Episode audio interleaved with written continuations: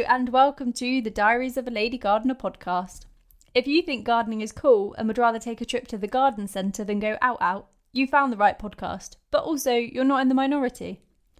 Research from Draper Tools has revealed that over 80% of young people officially think gardening is cool, mainly because of its benefits for mental health and the environment. Draper Tools are back for season two as sponsors of the Diaries of a Lady Gardener podcast, so why not join me in following them on Instagram at Draper underscore tools. In this episode, I got to chat with the lovely Tess from Ladybird Plant Care all about biological pest controls, a question which I have had endless messages about since the first season. Whether you're battling aphids, slugs, fungus gnats, or red spider mite, she's got a solution for you. It's really such a fascinating topic and something I think more and more people will be trying in the coming months. This episode also has some really good advice on what to do at this time of year so that your future self will thank you. So I'd recommend grabbing a pad and taking some notes. Enjoy!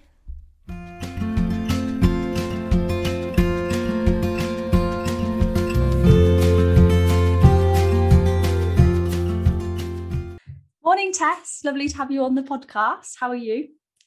Good morning. I'm good, thank you. It's a lovely sunny Saturday morning. Finally, we've got some sunshine. The summer is here for four days only. yeah. Although someone did say, "Oh, it's going to last till next weekend," I was like, "That'd be amazing." Imagine, imagine we had more than a week of it. I know my tomatoes might go from green to red. You never know.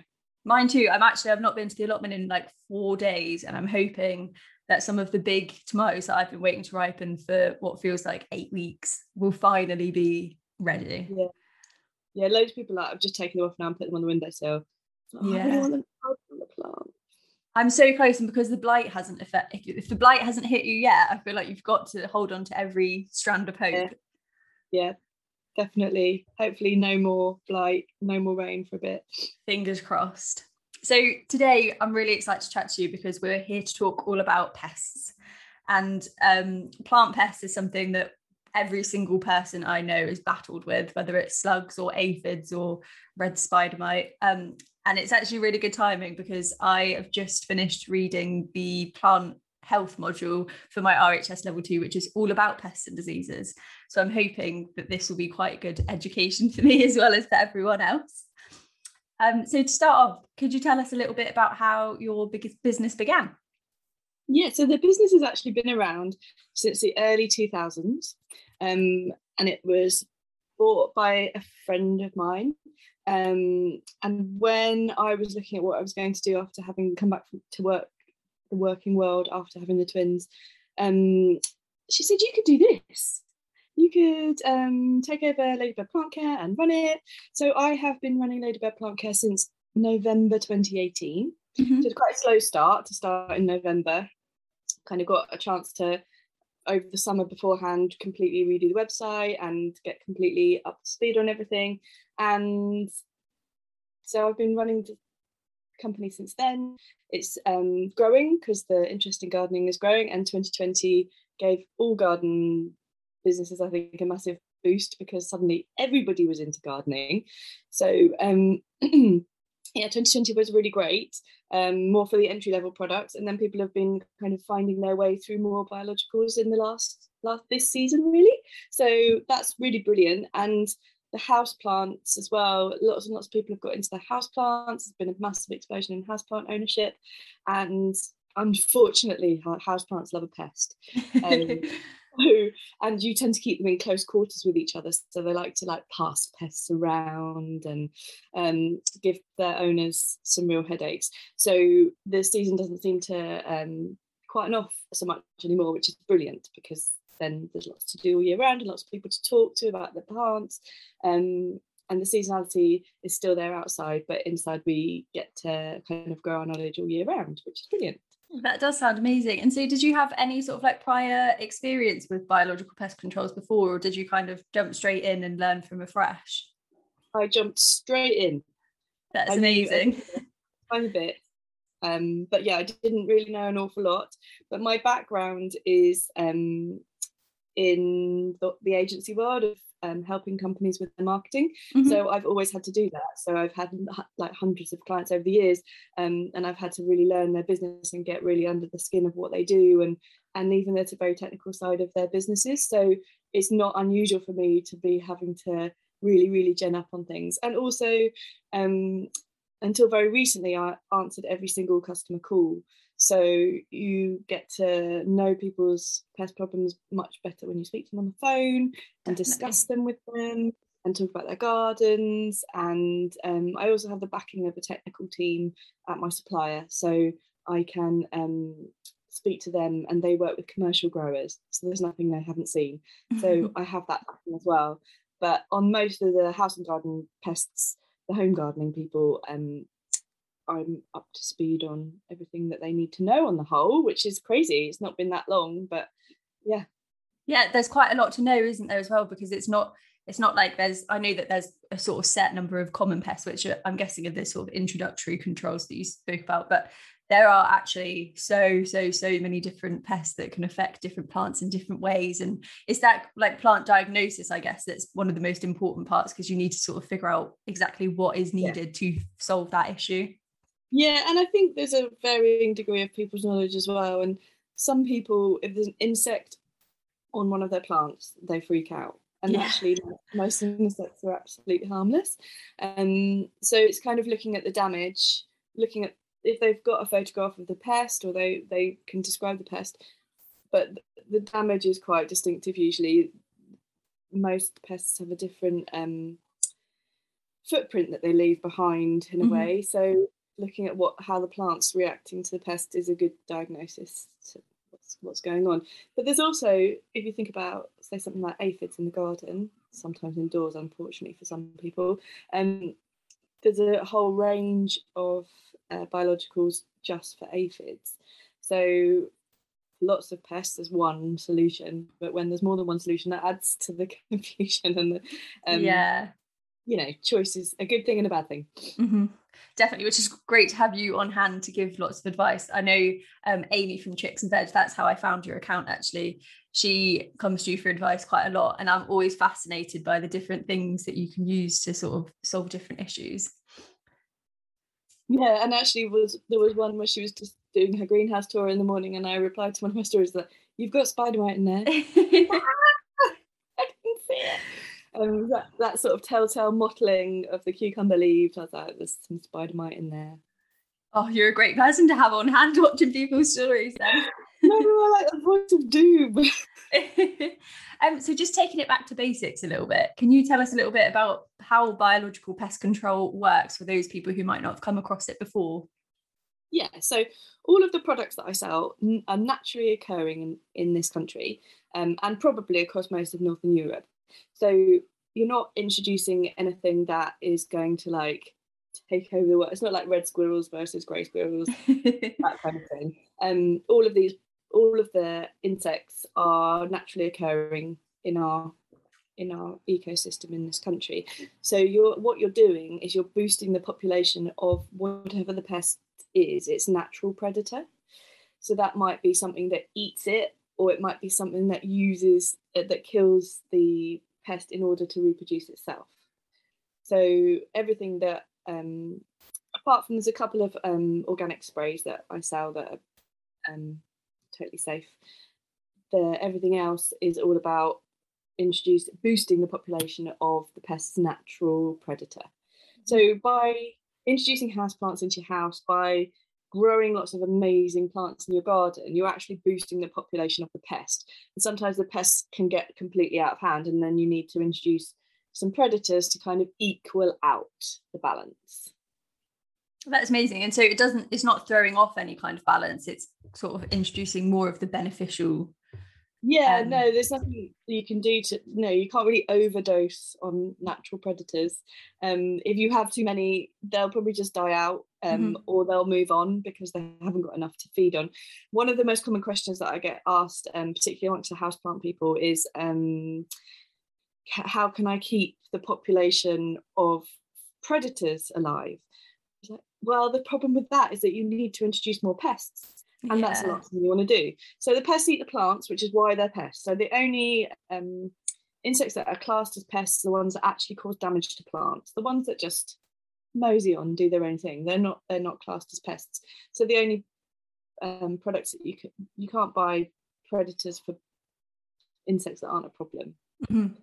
Um, and you can't keep a population of predators alive unless you continually introduce more pests. So um, yeah, I do get that question. I can imagine. Imagine being like, "Oh, can I just order some aphids so that I can keep the keep the predators Yeah. alive?" You can buy bee food. Mhm. Um, it's something that I might introduce in the spring. Um, sort of bug food that to en- encourage more beneficials into the garden. But uh, on the whole, yeah, they're they're all completely safe. They can't, not going to cause an outbreak. There's not going to be an outbreak.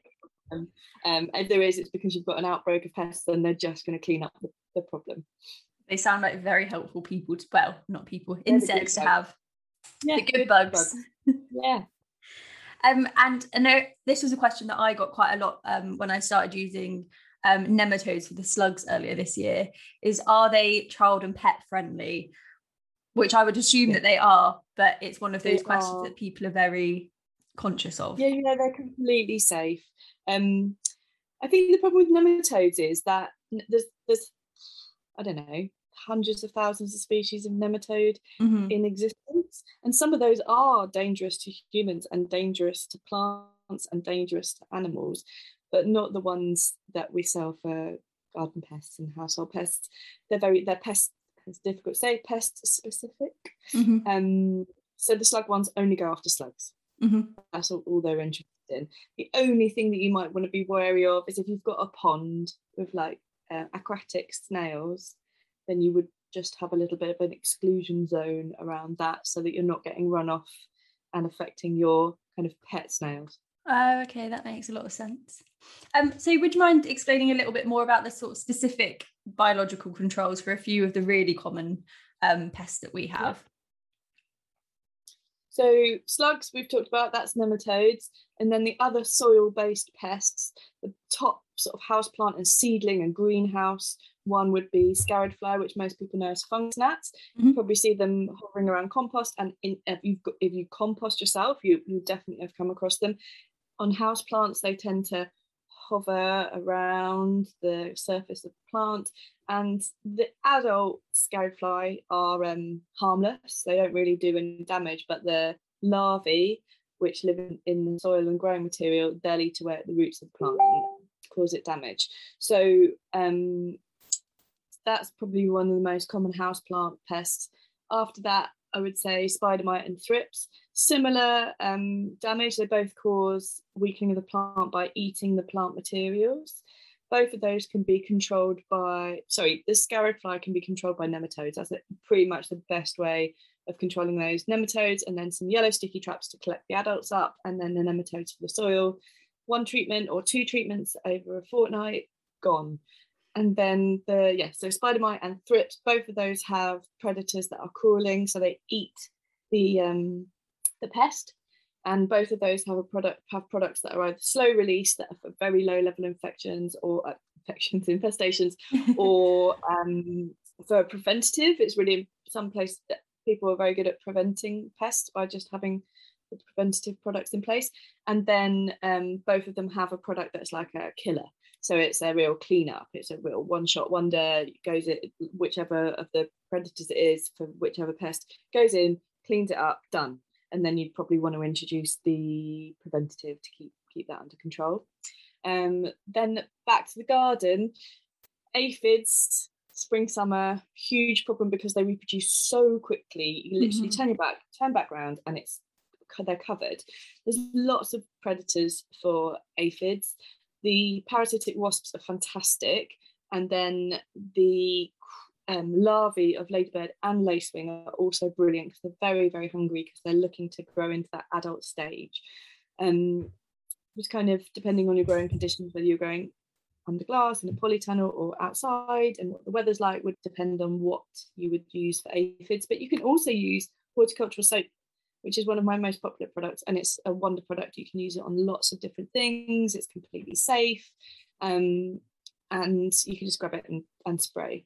Mhm. and then i suppose the only other kind of big garden pests are the soil dwellers like the um, lace um, the vine weevil larvae and the adults can cause a bit of a mess but the larvae really can um, cause damage to the plant. You can end up with no roots at all. You get yeah. yeah. And then the lawn pests as well. So the chafer grub and the leather jacket, again, they eat away at the roots of the lawn, and that's how you end up with the brown, bald lawn from those um, pests. I think that's probably the most common ones. Um, other than that, there's all the things that affect fruit and vegetables, like the sawflies and the root flies and the caterpillars, and those have all got all got products for them as well. Amazing. It seems like there is actually quite a lot of solutions out there that people probably just aren't aware of. I know a year ago i had absolutely no idea that there even were options like that because obviously a lot of us want to stay away from sort of pesticides and fungicides and bits and pieces. Um, but it's then trying to work out what the sort of biologically friendly friendly option is. Yeah exactly. So going back to the pests um, i know that you've got a pest control calendar. Do is that something that's quite a useful tool to pe- for people to sort of look at as um, a bit of a pest control timing system for when they might um, come about? I actually think that it's better for you to kind of keep almost like a pest diary. Mm-hmm. I always tell people to keep a note of when pests have arrived because it's different for different plants, it's different for different weather conditions and growing conditions, and and for house plants, you're set up how many grow lights you've got and how warm you keep it inside. So I think it's better for people to have their own kind of pest control diary calendar going on so that they can keep um, they know them from year to year. So if you know that you had a really bad spider mite infestation end of August this year, then next year you could keep an eye on that early on, you know, a few weeks before, or if the weather is looking like it's going to be similar. And prevention or early treatment is always the best. Once a pest infant, eh, once pests have kind of infested a plant, it's much harder to get them under control, and it's hard. And I would say it's harder for the predators. It's not harder for the predators because they've no idea, but um, they will just eat what they would normally eat. They're not going to suddenly increase appetite because you've got more pests. Um, so I think knowing knowing what you're growing, and what they're suscept- what that plant those plants are susceptible to, and keeping a really close eye, so a really good weekly check really under leaves and in nooks and crannies and just general keeping an eye on your plants is really really important and products like SB plant invigorator and um, the horticultural soft soap they're really good to help you with that. So say you just do like a fortnightly check and you give them a bit of a spritz with those products, then you're giving them the best chance to stay pest free, really. Yeah, so I think although the calendar can be useful, I think as a gardener or a houseplant owner, you kind of know your seasons and you know what you're growing and what what pests are likely to be a problem to you. So I've toyed with taking the pest calendar down off the website. um, it's a bit different each year and it's a bit different for different people and different plants. So it might be something that expand in the future um, or just change into something that's more about keeping an eye on on your um, plants. And yeah, I would really, really recommend if you've had a pest problem, really kind of diarize it or put it on the calendar, set reminders on your phone, whatever it is, to be a bit more forewarned next year. Yeah. I think that's such good advice. It's something that comes up quite a lot in different episodes of it's all about your particular growing situation. It's not necessarily one one solution fits all. I've actually got a five year growers calendar. My voice is going. Mm. I've got a five year growing calendar. Um, it's a, I think it's an RHS book that my sister bought me for Christmas a couple of yeah. years ago and I've started trying to be quite religious with like um, recording sort of how different plants went throughout the year, whether the aubergines didn't produce or whether the tomatoes fruited really late.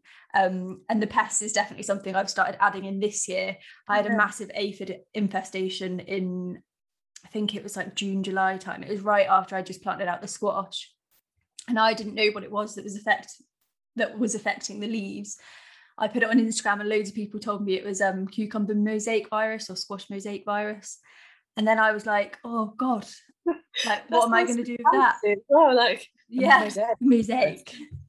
Like, oh, it's just aphids. Yeah, it was just aphids. And when I realised, I was like, oh, I wish I'd realised this a couple of weeks sooner because now yeah. it's over everything. Yeah. Because I was like panicking and I was like, I don't know what to do. I don't know whether to pull all the plants up or um, but yeah, and then the issue soon stopped. And so yeah, yeah. I'm I'm trying to track everything I can in that five year growing calendar. Um, planners and journals that you can buy for gardens and they've got lovely pages for you to help you plan and yeah there should yeah i think um, that's a must for everybody to have some kind of journal or diary or just a notebook that you keep track of what you've been up to and what's gone well and what hasn't gone well and the pests that were involved i think that's a great idea yeah Brilliant. Um, and so I had a little question going back to the ladybirds for aphids specifically.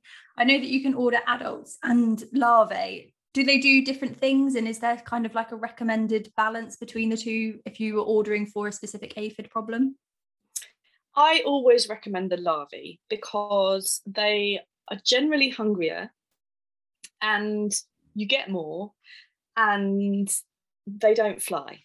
So if you release adult ladybirds into onto a pest infested plant the likelihood is um, they will eat the aphids. But your neighbour might have aphids too, and they might decide that they prefer the aphids next door. um, so that's a problem. Um, whereas the larvae, they will stay where they are because they're crawling creatures and they have a mission, and that mission is to turn into an adult ladybird. So they need to eat and eat and eat to get to be an adult. Mm-hmm. And that's why I would recommend the larvae over the adults and the other larvae that are great are the lacewing larvae because they are potentially hungrier and they don't just eat aphids they'll eat other um, pests as well. There's a misconception of ladybirds as well is that they'll eat anything. Mm-hmm. most of the time they will just eat aphids. They're not going to eat spider mite and they're not going to eat thrips. They they will just eat aphids on the whole. They'll find aphids and eat aphids. So yeah both um uh, with aphids, I would go with the crawling creatures or the parasitic wasps. They're mm-hmm. both yeah. Brilliant. Um, and then moving on slightly to how the sort of biological controls work in different spaces. So, like you said, if they were sort of released into the garden, they could quite possibly fancy snacking on the neighbour's aphids instead. Um, do they work slightly differently in a more controlled space like a greenhouse, I guess, because they're a little bit more contained? Yeah, yeah. Most of the controls will work better if they're contained. Um, you might have you you occasionally see in more um, professional growing situations where people have obviously got some kind of pest problem. You might see a whole a big plant or a tree that's covered in like fleece, like you would cover for frost, but they're doing that in the summer, and that's because they've got predators at work on those. Oh, okay. Yeah, so they're either trying to resist a pest or they they've got predators um, inside so they're, they're keeping them in place. And um, some people that treat their house plants for pests will isolate them in a room or under under a cloche or whatever to keep those predators in place. And yeah a polytunnel or a greenhouse if you've got predators working it's quite a good idea to keep them closed up mm-hmm. um, just keep them in place so you just you just reduce most of the products that I sell, you end up with more predators than you probably will need. So um, you can afford to lose a few, but you want to kind of keep as many as you can because they'll work quicker. They'll get get that job done quicker. And again, it's worth remembering that they're not highly trained insects. have no idea how much infestation you have. Um, they don't they, they don't know that they have to eat a bit quicker or a bit more.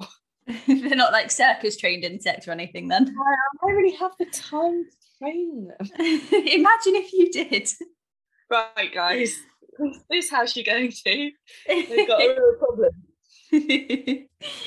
um, and then moving on to the houseplants specifically, um, if you were introducing sort of a biological control for something like fungus gnats, would you then have I can't remember what the exact control was for the fungus gnats, but I've definitely got some in my greenhouse.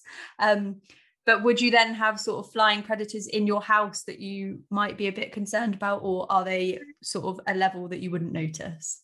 For um, the houseplant pests, pretty much all of the controls are crawling mm-hmm. um, or nematode based. So the nematodes get watered into the soil and you won't see them. You won't see them when you're doing it. Probably you won't see them. They're tiny. They're microscopic eelworms. So um, for fungus gnats, you water the nematodes into the growing material and that's the, all you need to do. Um, you just then need to keep the soil moist but not wet. Mm-hmm. Um, keep the nematodes alive for the time it takes them to do their job. Um, and then the other predators for houseplant pests are mostly mites. So they crawl around, and you can buy a, a mite for um, sciarid fly fungus gnats, which is called hypoaspis, and they um, are crawling creatures. So they'll crawl around eating the pests, and then once they've been fed, they can live up to seventy days. Oh wow! On on one feed. So people that aren't squeamish about things living in their house, but I mean, if you've got pests, you've got stuff living in your house anyway. Yeah. Um, they're quite a good one because if the pest problem was to come back, then then they'd still be there to deal with it. Um, but yeah, the the things for spider mite and for thrips are just tiny crawling beasts, and once there's nothing for them to eat, they just die out. Mm-hmm. Um, they're like grains of sand, really. They're tiny. Perfect. Um, and then I know you mentioned the yellow sticky traps. Is that mm. something that you would recommend people having sort of like in a greenhouse or with certain house plants, just so that you can be aware when sort of bug problems exactly. start? They're perfect for identification, either if you don't know what you've got or you're making sure that you're getting it nice and early. So those yellow sticky traps are for most things, and then the blue sticky traps are for thrips specifically, um, and reds for leafhopper, but people don't tend to have leafhopper um, so much. And you can cut them into pieces, so you could have them in in your seedling trays, um, or you could hang them up in the greenhouse. Um, but yes, they're really really handy for identification of a problem or identification of a particular pest and they're great early warning signal as well. Yeah. And also they're great they're great for like like for example with sciarid fly fungus gnats you can't um, kill the adults with a predator. So you need to do something to control the adults and and because the adults fly you'll be able to catch them on the sticky traps. Mm-hmm. and then it's interrupting the life cycle so they're not producing more and more and keeping up the issue I definitely need to get some for my greenhouse. I think that I've got potentially a couple of problems in my greenhouse that I've been maybe ignoring for a few weeks. People need to be thinking about at the moment is the fact that if they've had a big slug problem or they've had a big vine weevil problem this year, don't wait till the spring to start thinking about sorting it out. You need to be treating for that now mm-hmm. because you need to interrupt the life cycle, as you said. You need to stop, you need to cut the adults now so that they stop laying eggs that will hatch out in the spring. So, um, really, really important time to be treating all soil based pests is now before the soil based pests become eggs that you can't do anything about and they'll just hatch out in the spring and you'll just continue your vicious circle of hundreds of slugs. Do you know what? After I applied my nematodes, I actually noticed a massive difference. Like I've barely barely noticed any slug problems this year. What it is is I've got wood chip around all of my beds. And so yeah. the slugs that were in the beds were just ones that were in the beds and no more seem to come in because they don't like crawling across the wood chip. But yeah. there had been ones in there for a few years where I'd obviously not done anything to sort of stop them. Whereas this year I think I've maybe seen two or three. Um, yeah, they're very iceberg slug populations. They're mostly underground. Mm-hmm. So the ones you see on in and around beds, they're just a very small proportion of the population that you've got in that growing space. And the ones that are underground are obviously eating root material. Oh, okay. They love a, they love a potato. My potatoes got got got by the blight before they got anything else. So. Oh. They were still fine though. I dug them up as soon as the sort of blight infestation infect, yeah. infection began, and um, they were actually a pretty good size. I was quite impressed because I thought that they weren't really ready yet. But sometimes you just have to take the positives where you can find them. and I think it's important for people to think about the fact that I think the weather has been weird this year. It has been unusual, but that doesn't mean it won't be next year. Mm-hmm. So yes, write this year off as like, oh, it was terrible and lots of stuff happened. But be prepared for the same sorts of things to happen next year and, and kind of plan for that. Yeah. I think that's that's really good advice. Like now is a really good time to sort of like make sure that you're batting down on those issues ready for Yeah. next year. And like if you're gonna give the if you're going to empty the greenhouse out, make sure you're giving it a really good clean and you're getting in all the nooks and crannies. Pests like to hide down bamboo canes, they like to hide in their little lip underneath the edge of a plastic pot. Um, they'll be everywhere in their overwintering stasis, ready to um, come back with a flourish next year. So, uh, cleaning, doing lots of cleaning over the winter months is really important. and is there any particular product you'd recommend for cleaning the greenhouse with? Like is just a kind of standard soap? water. Just soapy water's Okay, fine. perfect. um, it's more about the detail. It's it's um not just giving it a bit of a wipe. It's it's thinking about the hidey places. Perfect. Good job for the winter. Well, autumn. Lovely water and freezing cold. Lovely. yeah. I remember cleaning out pots in like January last year with my freezing cold water butt water, and I was just Yeah. shivering. Yeah, I think um there's like a meme I think about your future self loving the fact that you cleaned all your pots at the end of the summer and put them somewhere they weren't going to get dirty. A hundred percent. Because it's so much harder. I remember finding loads of like spider eggs and stuff in the like lips of pots and trying to get them out like once they've been there all winter was a nightmare and it just grossed me out a little bit. Yeah. And if you make a big solution up of the um horticultural soap, you can dip stuff in that and Mhm. yeah, get rid of stuff like that. Perfect. And so moving on to a few questions that I've asked every guest so far. Um, do you have a plant nemesis?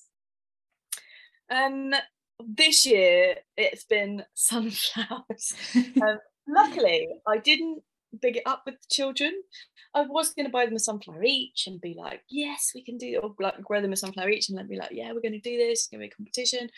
I'm really glad that I didn't because they've been a nightmare. They've attracted more slugs and snails than any other plant I've ever seen in my life.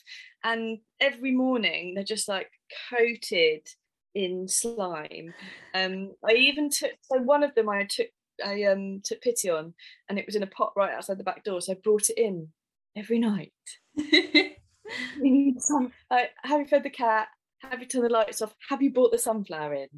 Um, I brought it in, chopped off all the dead bits, started to come back, there was buds, and then all of the buds flowered against the stem. oh no. Just sodgy. That's ridiculous. The sunflowers are such naughty plants. I've seen loads of people that had it this year where all of their sunflowers like face the fence or face Yes. outwards. Mine last year, I grew an entire corner of them and they all faced everyone else's allotments. Like they were like stood in the naughty corner and I was fuming. So this year, I literally did a massive project so I could put them on the opposite corner. And I would say like 80% of them this time faced inwards. I had a nightmare with them also. I must have sown about 2,000 seeds and I've probably got maybe 11 sunflowers. Insane. That's ridiculous. but there are still 20% that are facing outwards and facing the wrong way. So stupid. Mm. It's almost like you'd need to um dig them up and turn them round. I know. It's tempting, isn't it? yeah. Or put them in pots so that you can um in the soil like swivel them round. Yeah, that's such a good idea.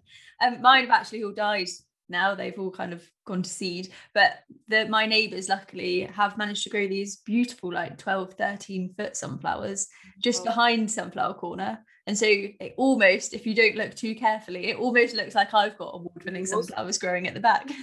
Yeah, and then there's a cut through. I live in central Brighton. A cut through in central Brighton where there's um someone's put planters underneath windows that stick out. So there's these planters don't really get any light and they're on a cut through road. There's sunflowers in those and they're growing up round the window that sticks out like amazingly going for it like we can do anything whereas mine's like yeah i'm just gonna fly against the stem Honestly, they're such little princesses. Next year, though. oh well i'm not sure i think something luckily they're not that fussed about what what we're growing and not growing um my main battle is trying to stop them from picking the fruit before it's ripe I've been there. My little babies, they pick all the red strawberries and they go, oh, strawberry, strawberry, strawberry. And the red ones run out and they pick the green ones and they go, grapes, Shannon, grapes. And I'm like, no, they're not very nice. Don't eat those babies. Bless them. Um, next question. Do you have any epic garden fails to share? This potentially, I guess the sunflowers could have been your epic garden fail, but you might have but I've got one. quite a funny story. We've got like a courtyard garden, and um, when I was ridiculously pregnant with the twins, so like I had maybe three weeks to go, um, we had the garden done. So we had um, we had some of the raised beds um, moved, changed around. We had a deck put in the corner where the sun comes first, and um, we covered the nasty patio tiles with fake grass, like really nice fake grass. I know loads of people hate it, but it's better than patio in our in our garden. Mhm. Um, but the only plant we had was a really beautiful white jasmine, and um, they were like, "Well, we're going to have to take it out while we're doing the work, um, and then we'll just put it back where it was, but we'll have painted the wall." And I was like, "Oh, "Yeah, absolutely fine." And anyway, I couldn't really keep a track of what they were doing because I couldn't really move. And as they were finishing off, they came to me and they were like, "Got confession." I was like, what is it? Like, oh, you've broken a window or something. They're like, we've put the white jasmine back in the wrong way round. Okay, we don't have time to do anything about that. Fine, it'll probably just be fine. And then poor plant, it was so it was facing the wall. and it grew the first year it grew, it was like all a bit um it was all a bit yeah, it was all a bit straggly against the wall. It, it looked confused, looked really confused. It's totally got its act together now, and it's brilliant again and beautiful and massive. Um, but yeah, the first first year after it had been turned to face the wall like a like a naughty child. It I was just about to say the poor plant probably thought it had been put in the naughty corner. yeah exactly we were just like oh yeah we've we put it back in we've dug it all back in but we've put it in the wrong way around so it's facing the wall and i was like right, okay, right. fine, How did they not notice until the end? i think they were a bit like we're going to get this job finished today Mhm. um yeah and it well, it's, it's brilliant and it's uh, four years on it's still still really good but um yeah that was a bit of a fail It obviously felt the need to prove its worth in the end and was like, I will come back. I will. Come back. The raspberries that we transplanted the raspberries from a bed to a trough the same size, and they never have come back. They've come Oh, back because really? like nasty sticks every year. Like here we are. Oh no, no fruit for you again this year. Not today. Um, Um, my, mine have done the same this year. They're just all miserable, like sticks of nothing. Like just like weeds, like look like a bit like bramble, don't they? It's horrible. Yeah. I'm actually going to get rid of them because they're just pointless. There's no point in them being there because they're not producing anything. the kids were a bit sad, so I bought a potted um, raspberry plant that was just about to fruit, and we've had maybe five raspberries. But I mean, to them, that's amazing. Yeah. They are really great homegrown. Yeah, two each for them and one for daddy. I'm gonna get a And for mummy. I occasionally sneak one when they're not looking if one ripens, but if they've noticed one ripening, they're like, "That one will be ready tomorrow." I'll be like, "Yeah." Set that one. Yeah, who can get out there fastest? oh, bless them. Um, next question. What's your fla- favorite favorite? What's your favorite plant or flower to grow? I love wild strawberries. I think they're brilliant. I think they're really low maintenance. They'll grow anywhere, like cracks in pavements.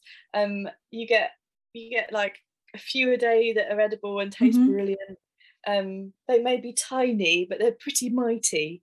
They are. Um, I love I love all plants that triumph over adversity like that. They they'll grow. We um in Brighton we don't they don't um put any weed killer down anymore on the streets. So all the pavement cracks um get weeds. And this year we, no one did it uh, on our street. The year before, everyone um put s- flower seeds down. So instead of um just dandelions and Mhm. nasty uh, weeds. We had really pretty flowers all growing Ah, again up against like double yellow lines and through pavement cracks. I loved it. It's brilliant. Really, that's really such a good idea. yeah, just um, fill all the places that you would normally get sort of nondescript weeds with um, flower seeds, and it's beautiful, really lovely. Yeah, outcompete the weeds and put something pretty in. Why not? Yeah. Brilliant. And then final question before we wrap up the episode. Um, do you have any advice for someone who's just starting out with gardening? I guess yours can be related to pest controls of kind of what you might Um, look out for. I think don't don't take it to heart too much and realize that it's not just you. Mhm. Um, it, it it's because you're growing something brilliant that the pests have come along. They've they've noticed. They've come to adore it. Um, yeah, it's not just you. Um, you will lose things along the way. I think people have got to realise that um, part of gardening is failing, and part of house, 100%. house plant parenting is failing, and that you have to um, factor in a bit of attrition. You have to factor in a little bit of failure, and um, just your example of your sunflowers, two and a half thousand seeds for eleven sunflowers. I mean, Yeah. that's extreme, but um, that's an extreme example. But um, yeah, you you you're going to have to give some back to nature. hmm I think as well, um, every single failure is a lesson. Like I've probably got nearly 60 houseplants now. And a couple of weeks ago, I had to repot 10 of them where I looked at one and was like, that doesn't look very well. And then I was like, oh, it's got root rot. Oh, let me repot that. And then I looked at another plant and was like, why is that leaf dropping? And then I was like, oh, that's really pot bound. Let's repot that. And I went through and was like, oh God, there's like 12 plants that I hadn't realized what was wrong with them. But it's just like learning what to look out for. Time-consuming as well. Like Very. yeah, you sometimes have to break from it. So yeah, you might you might have a, a, a bit of time off, and some stuff might die, but it's okay. It's Yeah. It is, it is like, I, I love every single plant like it's a child. But sometimes you have to just be like, look, it is just a plant. It can Yeah. go into plant graveyard where it will happily and live its it's- onward life. It's nice. Sometimes it is a real release to be like, actually, this is bringing me no joy. It's yeah, gone. definitely. we've got a great culture of leaving stuff outside your house for a day or so then if you want to get rid of something um and i had a i had a really annoying terrarium that was just just dusty it just continuously dusty um it wasn't a very good one and i put it outside on a wednesday morning and it was gone within 10 minutes No So way. is absolutely loving that Mhm. and it was causing pain. so um yeah, I think it's a bit of like just bit go with the flow, go with the Mhm. flow, but keep track. Definitely keep a track of um what's going on so that you can be um armed with knowledge for next time. I do think that's a brilliant takeaway. Keep track, keep a little notebook. I might actually get a little one that I can keep in my tea box in the shed so that because I always forget by the time I get home and then I'm sat there being like, what was it I was meant to write down today? yeah.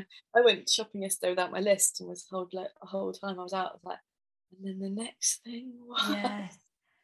I'm a big list, like Apple, my Apple Notes, there's probably hundreds of lists in there where it's like things that I need to do in the greenhouse today, things that I need to buy from the garden centre, food that I need to buy, things that I need to text people or send my Zoom invites for the podcast.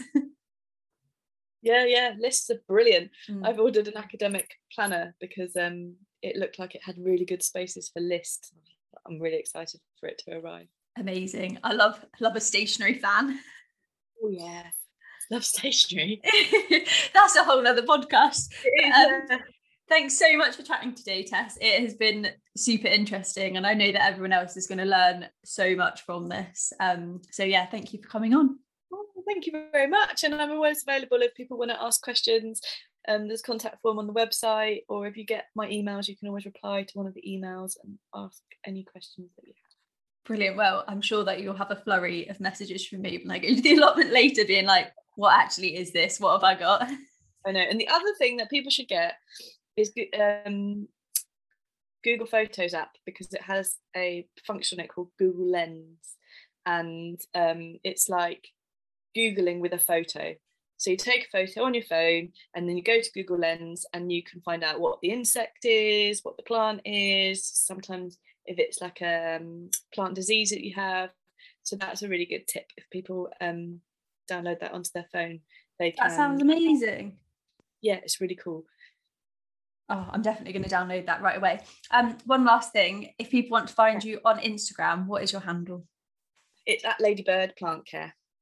Perfect. And that's it. I'll let you enjoy your day. Thank you. Thank you.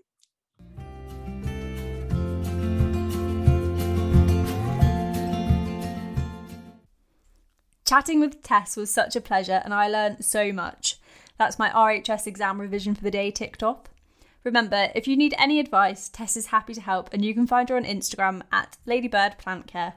Tess, I apologise in advance for the flurry of DMs you're going to get when I come to placing my order next week. There are definitely some undiagnosed pests lurking in my greenhouse that need to be gone before spring. if you've enjoyed listening today, please do subscribe to keep up to date with upcoming episodes and leave a review. In the meantime, I'd love to hear any of your questions and stories on Instagram at Diary of a Lady Gardener or via email diary of a lady gardener at gmail.com. That's all from me this week, and I have got someone extra special for you next week. So happy growing!